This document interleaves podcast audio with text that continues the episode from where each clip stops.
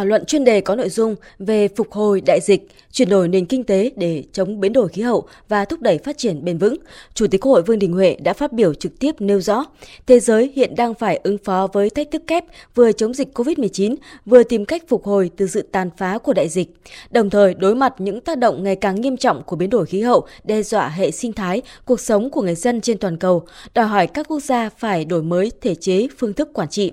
Chủ tịch Quốc hội Vương Đình Huệ chia sẻ, đối với Việt Nam phục hồi sau đại dịch, chuyển đổi nền kinh tế để ứng phó với biến đổi khí hậu và thúc đẩy phát triển bền vững là thách thức rất lớn. Chủ tịch Quốc hội Vương Đình Huệ kêu gọi các nghị sĩ đại biểu Quốc hội cần ủng hộ, đồng hành và thúc đẩy chính phủ hành động mạnh mẽ, tăng cường giả soát, hoàn thiện khuôn khổ pháp luật, hỗ trợ giám sát phòng chống dịch COVID-19 đi đôi với thực hiện cam kết COP21, chuyển đổi nền kinh tế theo hướng phục hồi xanh, kinh tế tuần hoàn, phát triển bền vững, khuyến khích phát triển quan hệ đối tác công tư, đề cao sự nỗ lực sáng tạo của doanh nghiệp, sự ủng hộ và hành động của người dân. Tăng cường hợp tác quốc tế, hợp tác nghị viện nhằm chia sẻ kinh nghiệm cùng ngăn chặn đại dịch COVID-19, hỗ trợ vaccine, hợp tác sản xuất vaccine, nâng cao năng lực y tế công cộng, bảo đảm an sinh xã hội, duy trì sản xuất, ổn định chuỗi giá trị khu vực và toàn cầu. Các nước phát triển giàu mạnh cần đi đầu thực hiện các cam kết về giảm phát thải nhà kính, hỗ trợ kỹ thuật, tài chính, nâng cao năng lực công nghệ cho các nước đang phát triển,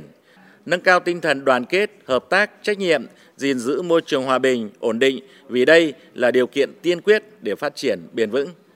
Chiều cùng ngày, Chủ tịch Quốc hội Vương Đình Huệ đã gửi tới hội nghị hai bài phát biểu về nội dung ứng phó với đại dịch COVID-19 và thách thức đối với cơ chế hợp tác đa phương trong việc đáp ứng nhu cầu của người dân. Chủ tịch Quốc hội Vương Đình Huệ nhấn mạnh vai trò của các tổ chức đa phương trong kết nối hành động nhằm bảo vệ tính mạng và quyền lợi của người dân trong khó khăn, thách thức càng sáng lên tình đoàn kết, hữu nghị ấm áp được sẻ chia, hợp tác quốc tế thông qua các cơ chế hợp tác đa phương, đi đầu là Tổ chức Y tế Thế giới và chương trình tăng tốc tiếp cận công cụ ứng phó COVID-19 và chương trình hợp tác toàn cầu về vaccine COVAX cùng nhau vượt qua đại dịch. Với tinh thần tương thân tương ái, Việt Nam đã hợp tác chia sẻ nguồn lực với các nước, đồng thời nhận được nhiều sự giúp đỡ quý báu kịp thời của nhân dân, chính phủ các nước và các tổ chức quốc tế về trang thiết bị, vật tư y tế, san sẻ nguồn vaccine phòng chống COVID-19, tiếp thêm sức mạnh cho người dân Việt Nam để chiến đấu và đẩy lùi dịch bệnh.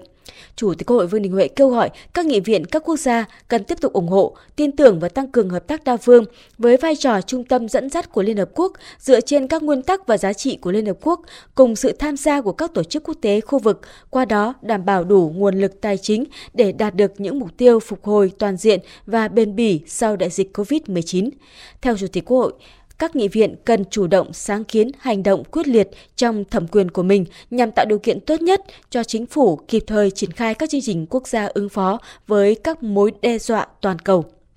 Về chuyên đề giảm thiểu tác động của đại dịch COVID-19, Chủ tịch Quốc hội Vương Đình Huệ chia sẻ những kinh nghiệm của Việt Nam, trong đó nhấn mạnh phương châm lấy dân làm gốc, làm kim chỉ nam cho mọi chính sách hành động là nhiệm vụ khắc sâu vào tâm trí của mỗi đại biểu Quốc hội. Đại biểu Quốc hội phải thể hiện tinh thần trách nhiệm cao, hành động mạnh mẽ, và cả Quốc hội Việt Nam là một khối đoàn kết tập trung xây dựng nhà nước pháp quyền vững mạnh vì lợi ích người dân, giảm thiểu tác động của đại dịch, tiến lên chiến thắng đại dịch COVID-19, phục hồi phát triển đất nước. Để giảm thiểu tác động của đại dịch COVID-19, Chủ tịch Quốc hội Vương Đình Huệ cho rằng các nghị viện cần có vai trò dẫn dắt quan trọng trong việc đặt người dân vào trung tâm của mọi quyết sách, đoàn kết dân tộc, phát huy nội lực, sức sáng tạo của người dân và doanh nghiệp.